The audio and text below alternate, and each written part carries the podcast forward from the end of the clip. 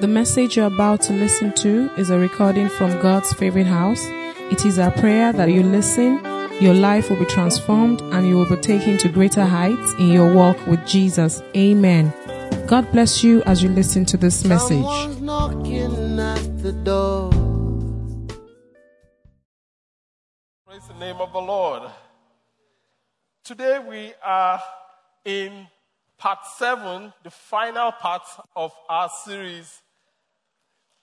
Did Jesus really say that? And if you are joining us for the first time, you are, you are well, you, you are welcome. You've come at a, a very interesting time. We have been um, doing this series for the past seven weeks. And the, the series started with obviously um, um, burden on my heart long ago. I mean, whenever I read the Word of God and I, and I, I, I, I come across certain parts of the Bible that Jesus, words of Jesus, and those words are shocking to me. That, I, that I, I say to myself, did Jesus really say that? You know, and and I, I well, I continue reading and I stumble upon another part of the Bible, and I'm like, did Jesus actually? Did he say this? You know, I mean, what could he be serious? Does he really expect this? And over the years, following God, um, by God's grace, we, we fully understand, as it were, as far as Jesus wanted, wants us to, his heart, what he really meant when he said what he said. And we started the series by looking at Jesus saying, Do not resist an evil person. Do not resist an evil person. That was part one. In part two, we looked at Jesus saying, Follow me, follow me. And that kind of um, doubled up with let the dead bury the dead. In part three, we looked at Jesus saying, The words you say will acquit or condemn you. In part four, we looked at Jesus saying, Eat my flesh and drink my blood. That's really startling. Did Jesus really want people to drink his blood and eat his flesh? And in part five, we looked at Jesus saying, I did not come for peace, but I have come to bring a sword. And last week, in part six, we looked at Jesus saying, if your eye, even your good eye, causes you to lust, do what? Pluck it out. Wow. and I'm like, Jesus, he says, if your hand, your right hand, even your good hand, if you're left handed, your left hand, even your good hand causes you to sin, cut it off. And I'm like, Jesus, what did he mean? If you miss that, you can pick up the CDs or, or download the messages for free um, at the end of service. I hope Geek Squad works on Saturday. They work on Saturday. Okay, fine. If you see Geek Squad, they'll put it on your phone for free. Um, the message of, of, of, of today, yesterday, last week, everything, all the messages on your phone for free. Now, today, we are looking at Jesus saying, I am the only way, in essence, that was what he was saying. Jesus said, I am the only way. Our text is John chapter 14, from verse 1 to 6. John 14, from verse 1 to 6.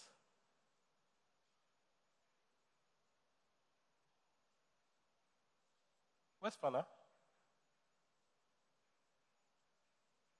Can I have the supporting text, uh, supporting document?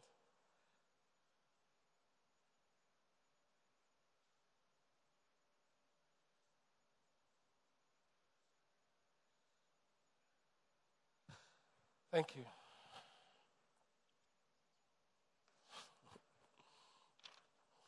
Okay.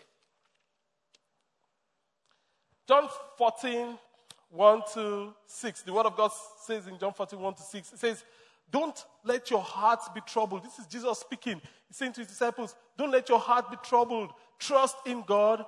Trust also in me. There are more than enough room in my father's home. In my father's house, there are many mansions there. If this were not so, would I have told you that I'm going to prepare a place for you? Jesus said, Do, do I look like a liar? If there is no room in my father's house, I wouldn't say so.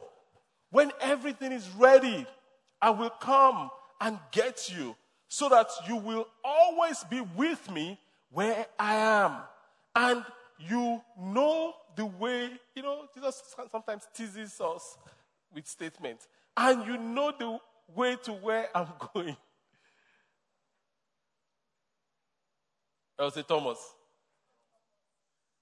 No, we don't. Lord, we don't. Say, Thomas. I mean, come on. Where are you going? We don't even know where you are going.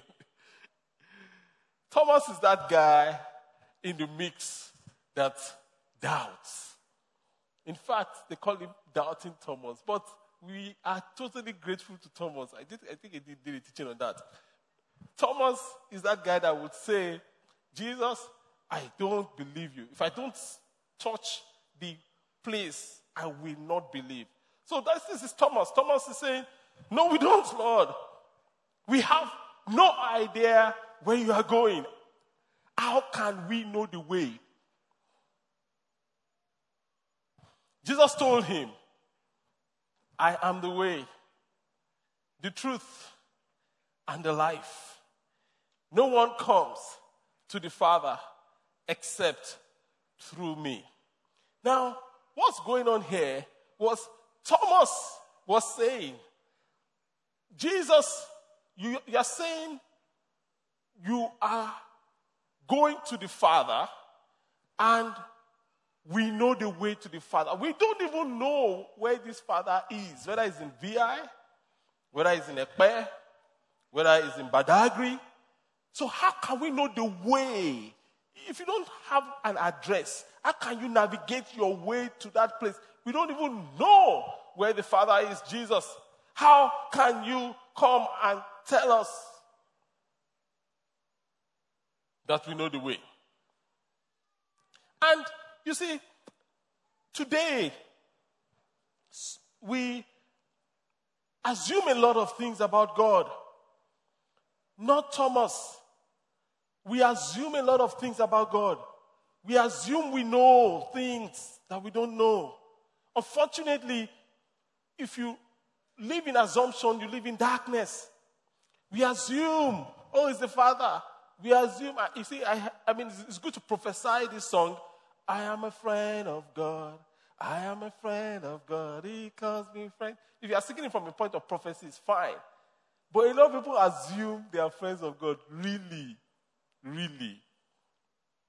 Really? Don't assume. With God, lay it on the table. Make it plain. God, this is where I am. Praise the name of the Lord. And when you look at our culture today, people don't hesitate to claim an affinity to God. People don't hesitate at all. In fact, it's even cool to display an affinity to God. In sports, you see eh, some folks, they score, when they score goals, they do this. You know, it's become a fad. You know, I think who made it popular? I think it was Kaká that made it popular. Then, way before Messi. You know, Kaká even used to wear his t-shirt, I love Jesus, and take off his, his vest. You guys know Kaká now. Good. And of course, now Messi has made it a lot popular. Then everybody wants to score goals. In fact, even in our local cell, soccer cell, people score.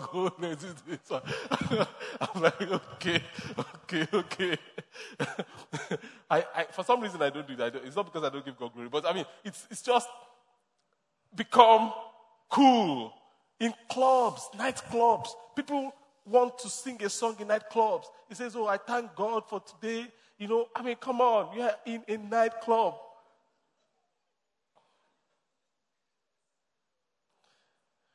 Don't ask me how I know. Those days, God. Talk shows. You know, They drop the name of God. Spirituality. In fact, the culture moves to spirituality. Everybody has some spiritual, you know, kind of thing, you know. They, they, they, talk about the, the universe, talk about nature, you know. They have no issues. And when you actually even drill down, most people, most people don't have an issue with the teachings of Jesus, no matter the background, no matter the faith. Most people don't have an issue with general teachings of Jesus until you begin to hear things like this, of course. But most people have, Jesus says, take care of the poor. Who, who, who doesn't like that? Jesus says, give to the needy, visit the, the people in prison. Jesus' teaching was filled with a lot of focus on the downtrodden. And everybody kind of embraces that. But you see, what people struggle with is the exclusive claim of Jesus. Jesus saying, I am the only way. People struggle with that. Some people say, oh, Jesus was a prophet, but it cannot be God. Oh, how can it be the only way to God? And people struggle with that. And you see, growing up, my dad taught me to think for myself. I mean, amazingly, he, he, I was a little boy. I mean, he called me, he sit me down, he give me newspaper to read, Akintola Awolowo issues. I mean, I know those issues more than my peers in school are talking about cartoons. I am thinking of Awolowo and Akintola. That was how bad it was. Now, and it forced me to think for myself. And he said, it will, it will force me to come to a conclusion. What I think about the issue. And as a little boy, I would struggle with those issues. But it was a good thing he was doing for me. In fact, he had a lot of textbooks, a lot of books. And one of his textbooks, thick textbooks, I was flipping through one of his textbooks one day, and I saw my dad, he underlined a, almost a paragraph that the author, and he disagreed with the author, and he wrote his own thoughts there. My dad taught me to disagree with authors of books, to have my own mind. So I grew up. So when I look at his books, I this guy, thinking about it now, it's so, so ridiculous. These guys are authorities. Imagine this, disagreeing with Chinua Achebe. Or with, I mean, come on, you should just take what he, what he has to say. And, and one, of the, one of the things that my dad said to me when, when we discussed issues like this, you know, my dad used to say to me that, Femi onokon woja. You know, it means there are multiple ways to a market. He used to say to me, heaven is like a market. You can enter heaven through Ifa. You can enter heaven through Orunmila. Exact words to me. You can enter heaven through Obatala. You can enter heaven through, and all these people that are saying they are Christians too. It's also another way to heaven. Do you understand, my son? Yes, sir.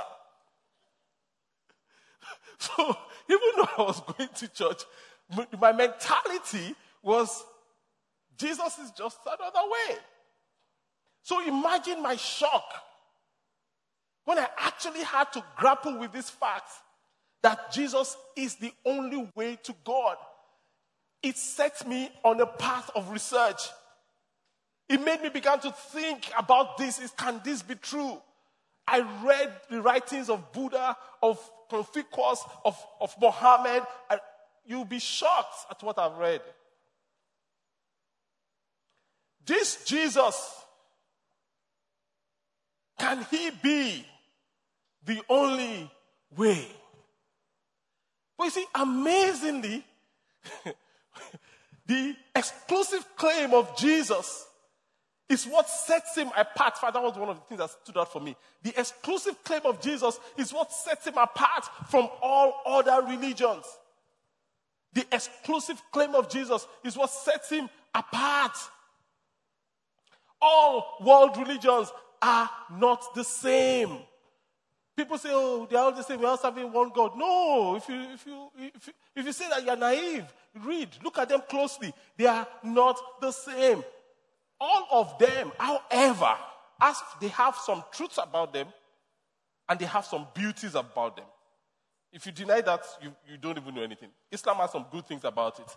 Buddhism has some good things about it. Um, Hinduism has some good things about it. Of course, Judaism has some good things about it.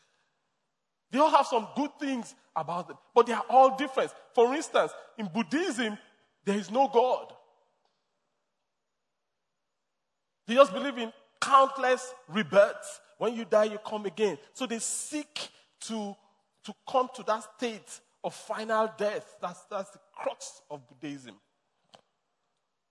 Hinduism, on the other hand, they have an impersonal God that can be accessed through other small gods. That is the, likely the Indians. Everybody has a God. Every household, they have gods with three legs and five legs and, you know, all that stuff, different deities. I mean, similar to the western part of Nigeria, you know, they have different deities, but they, they, they acknowledge that there's one that is called Olodumare, you know, but you can't, you know, whether, when somebody, a, a king dies, you know, they, they, they promote the king to, to the status of a, a god like Shango, you know, and all that stuff. And you can now go through those small, small gods. Hinduism. Buddhism and Hinduism, however, they have one thing in common. They don't offer forgiveness of sin or supernatural help. They believe in karma, an eye for an eye, a tooth for a tooth. If you do something, you'll be punished to the same degree. Islam, on the other hand, the Muslims, they worship Allah. They have a personal God. In fact, in Islam, no secondary God is allowed. Idols are totally banned. Your standing with Allah depends on your religious devotion and works in Islam. So a Muslim believes in Allah, doesn't go through another God, but his standing with Allah is directly proportional to his devotion and his total obedience. It's a religion of obedience to the dictates of Allah and good works thereof. The new age, are you still with me? Fantastic. Because Christians, we have to be knowledgeable. We can't be gullible.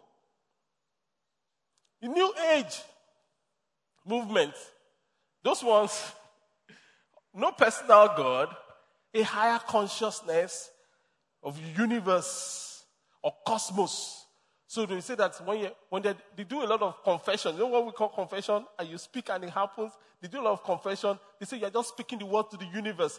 Anything you say to the universe comes back to you. I'm just telling you what they are. I'm not criticizing anybody. I'm just saying this is what is obtainable there. Christianity, on the other hand, there is a personal God he came down in the flesh as Jesus to show us love and forgiveness. That's where Christianity is different. And forgiveness. With Christianity, if you sin, your sins can be forgiven. The blood of Jesus, his son, cleanses us from all sins. So all world religions are not the same. Are not the same. So this claim of Jesus saying, I am the only way, I am the way, the truth, and the life. We're going to look at it from two dimensions. Number one, we're going to look at it by looking at the life of Jesus himself. Then, number two, we're going to look at the most significant event in, in Christianity. The most significant event in Christianity is not Christmas. The most significant event in Christianity is Easter.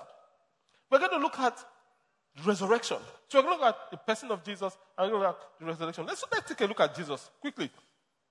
If you read the Bible, in 18 places, Jesus in the New Testament defined himself by himself. He says, I am the light of the world. I am the door. I am the bread of life. I am the resurrection and the life. Jesus didn't wait for people to define him. He defined himself. He knew who he was. In John 8 18, the word of God says, I am the one who testifies of myself. So, with the way Jesus showed up on the scene, you can either love Jesus or hate Jesus. You can't ignore Jesus. Jesus is such that he's an enigma. You, you, it's either you love him and you, people, those that love him love him passionately. Those that hate him hate him passionately. With Jesus, you can't really be on the fence.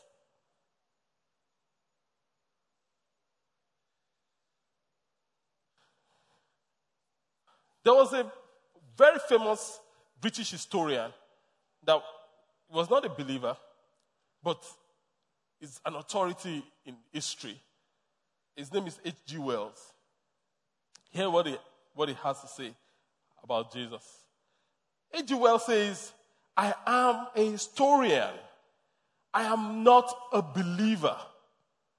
But I must confess as a historian that this penniless preacher of Nazareth, see the way he even described Jesus, this penniless preacher of Nazareth is irrevocably the very center of history. Jesus Christ is easily the most dominant figure in history. Jesus! This is the testimony of the world renowned historian. He says, I'm not a believer. I don't even believe in him. But look, you cannot deny the fact. This guy obviously is the most dominant figure in history. C.S. Lewis. C.S. Lewis was a believer, but is a, a, strong authority. I'm sure a lot of us have heard about C.S. Lewis. And hear what C.S. Lewis had to say. He says, I am trying here to prevent anyone saying the really foolish things that people often say about Jesus. And what do people often say about Jesus? I am ready to accept Jesus as a great moral teacher, but I do not accept him to be God. That is one thing we must not say. Why? Because a man who was merely a man and said the sort of things that Jesus said would not be a great moral teacher. He would either be a lunatic or else it will be the devil from hell. Eat my flesh and drink my blood. Is that a great moral teacher? That's a crazy man. You must make your choice. And he goes on to say, either this man was and is the Son of God, or else a madman, or something worse. You can shut him up for a fool you can spit at him and kill him as a demon, or you can fall at his feet and call him Lord and God. But let us not come with any patronizing nonsense about his being a great human teacher. He has not left that open to us. He did not intend to. Jesus of Nazareth. Now, I came across another um, um, um, quote that is from, I don't know who, who um, said this, but what he said is practically true and verifiable. You know, by the way, everything I'm saying is verifiable. You can check it up, Google it, you find it. He says, Socrates taught for 40 years. Now, these are philosophers, that's great philosophers that a lot of the atheists, you know, follow Plato taught for 50 years. Aristotle taught for 40 years. But Jesus taught for only three years. Three and a half years, actually. Yet, the influence of Jesus' three year ministry infinitely transcends the impact left by the combined 130 years of teaching from these men who were among the greatest philosophers of all antiquity. Today, over 2.5 billion people are following this same Jesus. Now, what is this guy saying? This guy is saying that, look, this Jesus that we are talking about, he taught for three years. Just three years. Socrates taught for 40. Plato taught, taught for 50. Aristotle taught, for 50. If you combine their years together, it's 130. 130 years. And this one taught for only three years. And the impact is.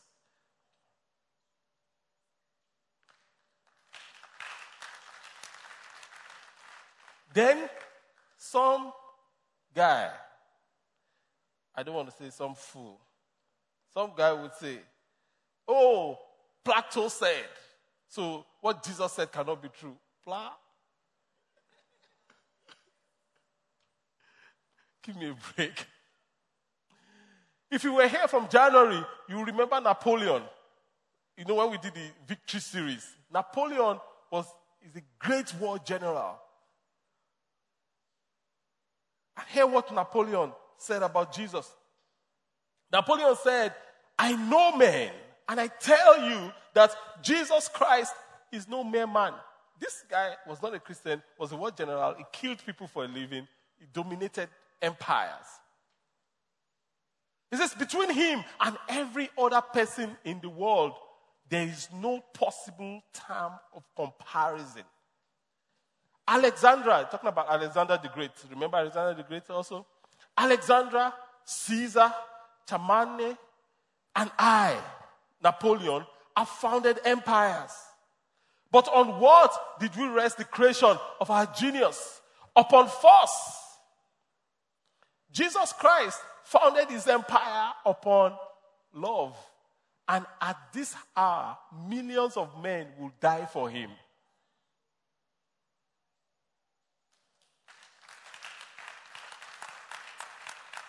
And guess what? Napoleon even knew that even his own closest guys cannot die for him.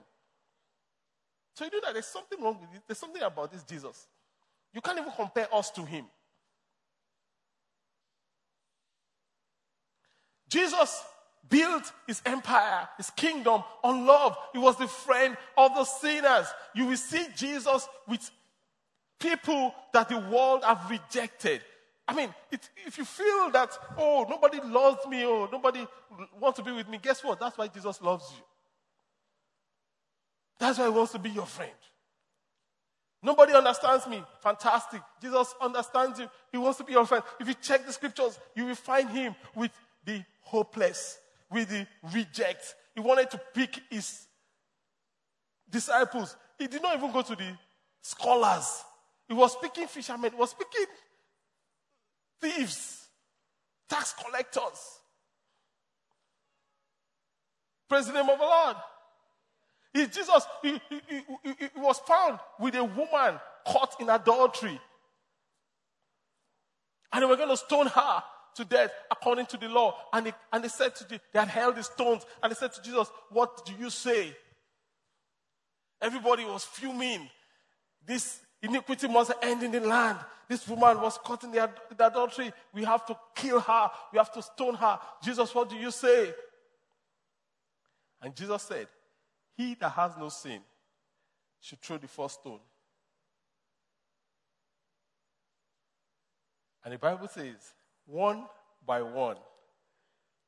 From the oldest, you know, the oldest are the wisest, to the youngest, the stones were dropping.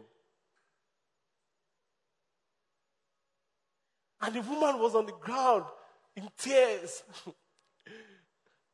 and Jesus said to her, Where are your accusers? She says, They're all gone. Nobody condemns me. And Jesus said, Neither do I condemn you. Go and sin no more. That is Jesus. You know, we, we, we dagger people, we are quick to, but Jesus will be there for the lowest person. He opened the eyes of the blind. Jesus opened the ears of the deaf. He made the dumb to speak. Jesus cleansed the lepers. He turned water into wine. He didn't have to do it. He walked on water. Jesus raised the dead. Jesus performed miracles upon miracles upon miracles. And the truth is this there are people in this place that you are a miracle of Jesus. You know you're a miracle of Jesus. At the workers' um, dinner yesterday night, you know, I was hearing a story of a lady, how she, her life totally changed. Just meeting Jesus.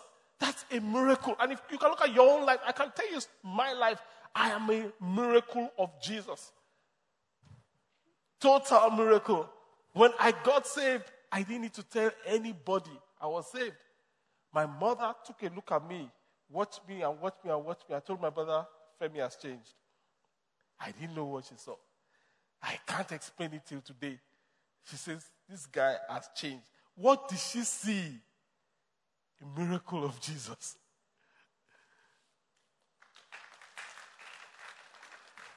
Glory be to God. So that is Jesus. That is, is taking a look at him. So quickly, let's take a look at the resurrection. Let's take a look at the resurrection.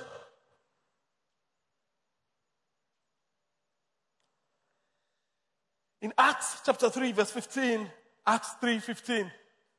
Acts 3 15. The word of God says in Acts 3 15, this is the apostles speaking to the um, religious leaders. It says, You killed the author of life. Talking to the Jews, you killed the author of life. But God did what? Raised him from the dead. And we are witnesses of this fact. The resurrection of Jesus is a fact. It's an historic fact. It's not a fiction. It's a fact. We are witnesses of this fact. A fact is a thing that is indisputably the case. When something is indisputably the case, it's a fact. And, and, and, and, and to, to double up, not only was it a fact that Jesus resurrected, they were witnesses. We saw it. A witness is somebody that saw what happened. I saw it. So the apostles were saying, We saw it. Jesus rose from the dead. It's a fact. You know, there are two what they call stolen theories of Jesus' resurrection, of, of his body. The first stolen theory is that Jesus' body was carried and stolen by the Roman army. Now, that doesn't even make sense. Because if the Roman soldiers stole the body of, of Jesus, wouldn't they have loved to produce the body of Jesus as proof that he didn't resurrect? They would have now. So that doesn't even make sense. That's, that's the first theory of uh, stolen theory of Jesus' body. The second stolen theory of Jesus' body is that the disciples took the body. Disciples came and took the body. Now, that also doesn't make sense. You know why it doesn't make sense? Because Pilate had given order and they had secured the tomb, the tomb with soldiers that were armed. So the disciples, these are 11 disgruntled, fearful men that thought they would be governors, that their hope has been dashed, came to a tomb and staged the greatest haste in history. They stole the body of Jesus. There were no casualties. There was no blood. The soldiers did not fight back. They didn't kill any apostles. No soldiers died. Nobody was injured. They just came and pushed the soldiers aside and carried the body and they left because they had Otumokpa. it doesn't make sense. It doesn't make sense. No casualties, nothing. It doesn't make sense. And, and even the, the, the, the, interesting thing to to even show that Jesus resurrected and that the apostles could not have connived and, and, and contrived a lie was because even if it were a lie, it's not likely that 11 men will keep a lie for centuries. And at least one wife will not know. But you know, as soon as one wife knows, most likely it's not a secret anymore. No offense. Ladies. so that, that is one. Number two, why they could not have kept it as secret is, is, is this. Listen, they couldn't have done it because, look, you will not die for something you know is not true. Even if you are lying, you are lying, you are lying. By the time they put a gun on your head, they say, ah, okay, calm down. Let me tell you the truth. You will. You will not die. And they said something. They said, We are eyewitnesses of this fact. We saw it. We saw it. And because we saw it, you can kill us. It's the truth. And there's nothing you can do about it. Jesus rose again. The only person that was not killed out of the 11 disciples of Jesus was John, the beloved. He died on the island of Patmos, where he wrote the book of Revelations. He died, he was tortured, he was abandoned. They threw him in, in, in, in a bucket of oil. He didn't die. They brought him out. He just left him there. The others, Simon, by the way, this is from National Geographic, this information. There's proof of their death. Simon, aka Peter. Simon Peter, who was appointed by Jesus as the leader of the sect, is viewed. Da, da, da, he was killed by Nero, the empire. Peter asked to be crucified upside down so that his death would not be equal to the death of Jesus. So they nailed Peter to the cross upside down. That was how he died. If Peter was lying that Jesus was alive, that I saw him, when you want to nail him, what do you think he would, he would say? okay, bros. Okay, they told us to say and to think that all these men were not killed in one place, they were all in different places. Andrew, the brother of Peter, went to Patras in West Greece, where the Roman consul debated with him and tried to convince Andrew to forsake Christianity so that he would not have to torture and execute him. But when Andrew did not, he gave Andrew the full treatment. Andrew was scourged, then tied, rather than nailed to the cross so that he would suffer for a longer period of, of time. It took two days for Andrew to die. Two days. James, who was the leader of the church in Jerusalem, was killed with a sword. That's, of course, in Acts 12. Philip, that became a missionary to Asia, traveled to Egypt, and he was nailed to the cross and crucified in prison. Bartholomew was beaten and crucified. Matthew, the tax collector, became a missionary and was killed in Ethiopia. James, the other James, he was beaten and stoned, and they killed him by squashing his head with a club. Thaddeus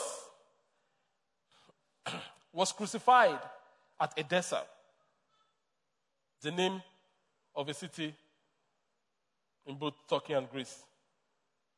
Simon, the Canaanite, the zealot, was crucified in England. And the person that said to Jesus, We don't know where you are going. You better confess where you are going. Thomas. The only one who doubted was Thomas. I said, if I don't touch your hand and feel it, I won't believe you. Thomas was an evangelist to India and he was speared to death. They ran a spear through him to death.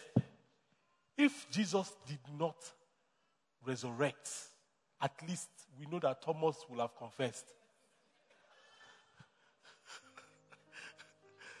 Thomas will have said, Me, I wasn't there. Oh, so I cannot lie. There is enough historical proof, and there are eyewitnesses to his resurrection. Jesus rose again.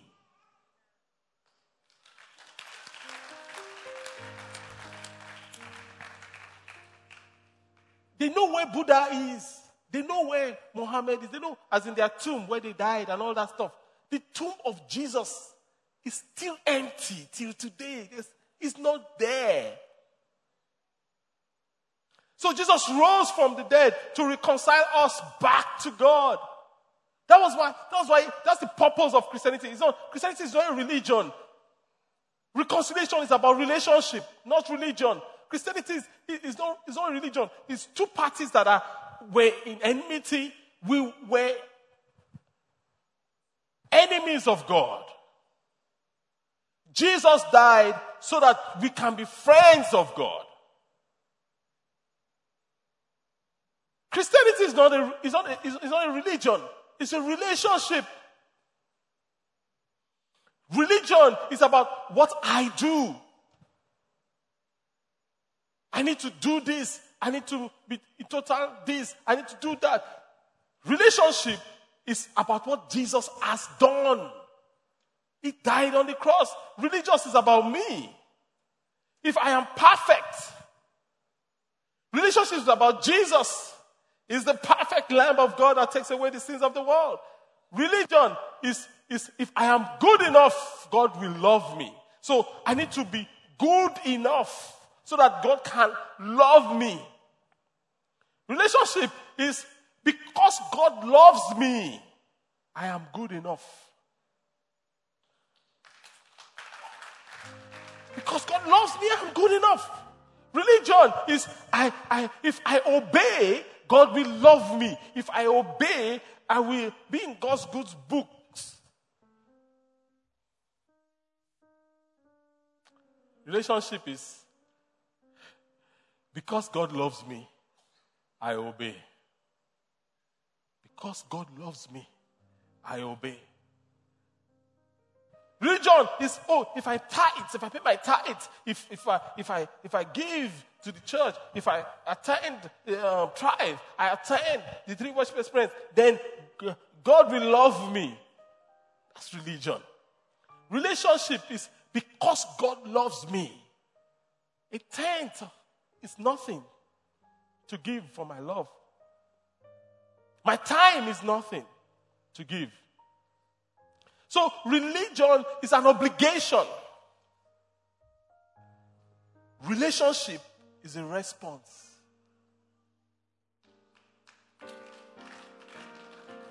Religion is an obligation. I am obliged. No, no, no. Relationship is a response.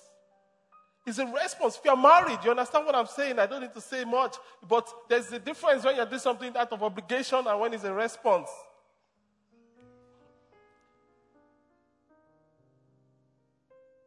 Do you know how to spell religion? Religion is a two letter word. Do. D O. That's how to spell religion. Do. Do. Do. Do you know how to spell relationship? The four letter word D O N E. Done. Done. Done. My my my my um, my pleasing God done through Christ Jesus. God loves me, loving me, done. My being good enough, done. Jesus is good enough. It's done. And you see, when you understand this, it, it sets you free. totally free. Totally free. And in my quest, I discovered that this Jesus is different. It's very different from Buddha. It's different from Muhammad. It's different from Moses. It's different from Confucius. This Jesus is actually very different. In my quest, I discovered facts that this Jesus is actually different.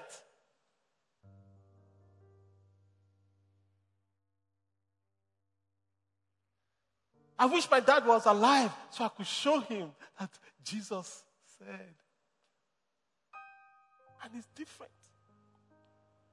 Buddha never claimed to be God. In Buddhism, in Judaism, Moses never claimed to be Jehovah. Moses never claimed to be Jehovah. In Islam, Muhammad never claimed to be Allah. Never did Muhammad claim to be Allah. But Jesus claimed to be the true and the living God. He says, I and my Father are one. He claimed to be God. Confucius, the, the great Chinese philosopher, he, he, he, Confucius said, I never claimed to be holy. That's what he said. You can Google it. Guess what Jesus said? Jesus said, says, Who convicts me of sin? I am without sin. That's what he said. I'm without sin. Muhammad said, listen to this, it's, it's public domain, you can Google it. Muhammad says, unless God throws a cloak of mercy over me, I have no hope. Those were the words of Muhammad. Jesus said, unless you believe in me, you will die in your sins.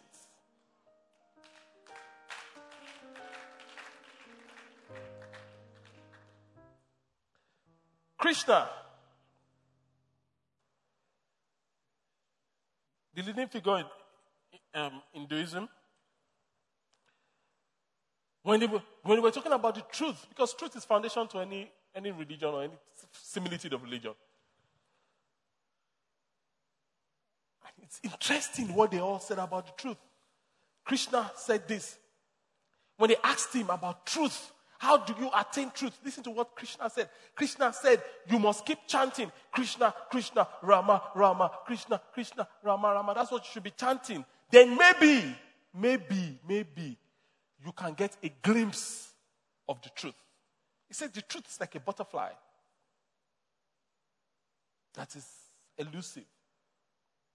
On his deathbed, after eating the food that the blacksmith sent to him, that caused the food poison that killed Buddha. Buddha said, when he was asked about the truth, he simply said, I am a teacher in search of the truth. He was dying. He was still saying, I'm still looking for the truth. Listen to what Muhammad said about the truth. Muhammad said, I'm a prophet pointing to the truth. That's what Muhammad said. I'm a prophet pointing to the truth. Now listen to what Jesus said. Jesus showed up and said, I am the way, the truth, and the life. Look, I can never get enough of this. Nobody comes to the Father except by me. That's what Jesus said. Nobody comes to the Father except by me. Like I said, I wish my dad was around. I could say to him, Dad, Jesus is the way, the truth, and the life. The question to you is who will you follow? Who would you follow? Confucius? Muhammad? Buddha, Krishna, Moses, or Jesus? Let me break it down. Let me break it down. If you have someone that says, um, um, let's say you have never been to Ibadan, nobody knows the way to Ibadan. But somebody came from Ibadan to Lagos and says, I am going back to Ibadan. I know the way back to Ibadan. I am the way. Then another person says, even though I don't know Ibadan, I can point you to Ibadan. I have downloaded some maps that I can, we can all navigate our way to Ibadan. Who will you follow?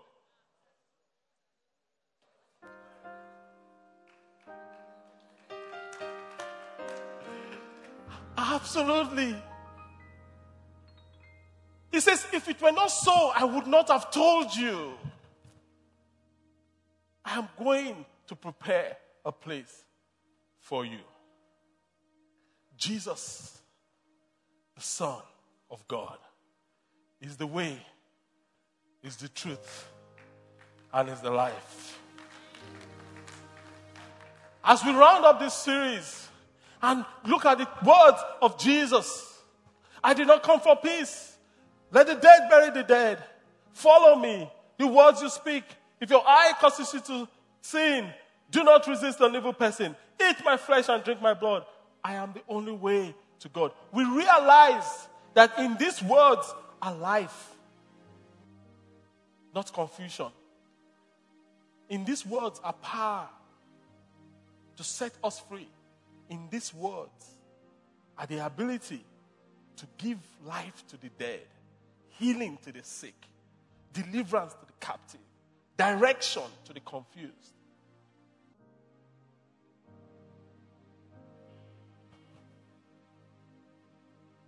Jesus does not just only know the way, He is the way. Let's bow down our hearts as we bow down our heads. I want us to talk to God, even at this time. I want us to talk to God. For some of us, we just need to thank Him. Uh-huh. Thank you for saving me. Thank you that I'm on the right path. Thank you. Thank you that I'm on the right path. Thank you, oh God of heaven. Thank you, thank you, thank you, thank you. Thank you, thank you, thank you, thank you. Thank you. For some of us, we have missed the way. We used to be on the way, but we had missed the way. You have never or you used to know the way rather, but you have missed the way. And yet there are some of us, you've never found this way. Maybe one or two people here, and know finally Jesus is the way. And now I want to settle this matter. I want to pray for you. If you're saying, Pastor, I have missed the way, I want to come back on track. I want to come back to the way. I want to come back on track. That is me, Pastor. I want to come back on track. That is me. Put up your hand. I want to pray with you. Quickly, wherever you're seated. I've missed the way, or I have never, I've never even been on this way before. I've never. If you're streaming online, the instructions are scrolling. I'd like to hear from you. God bless you. God bless you, sir. God bless you. I've missed the way. I I, I need to come back on track. God bless you. God bless you, sir. Another hand. You don't need to come forward. Just where you are seated. I don't need to come forward. Where you are sitting, I want to pray with you. That is me, Pastor. That is me. That is me. I have missed the way.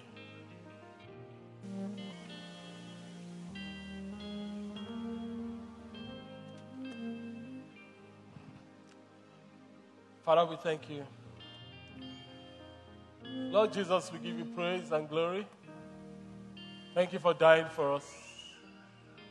Thank you for your life over us. Thank you for your grace and your counsel.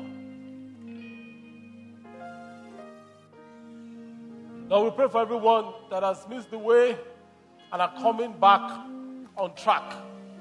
Breathe upon them, Lord. Change their lives. Those that are finding you afresh, show them the way. Every one of us that we will not miss the way. We give you praise and glory. Honor and glory we give unto you, Lord. Honor and glory we give unto you. In Jesus' mighty name, we are prayed. Amen. Praise the Lord. Okay, I want us to clap for Jesus. Let's just clap for Jesus.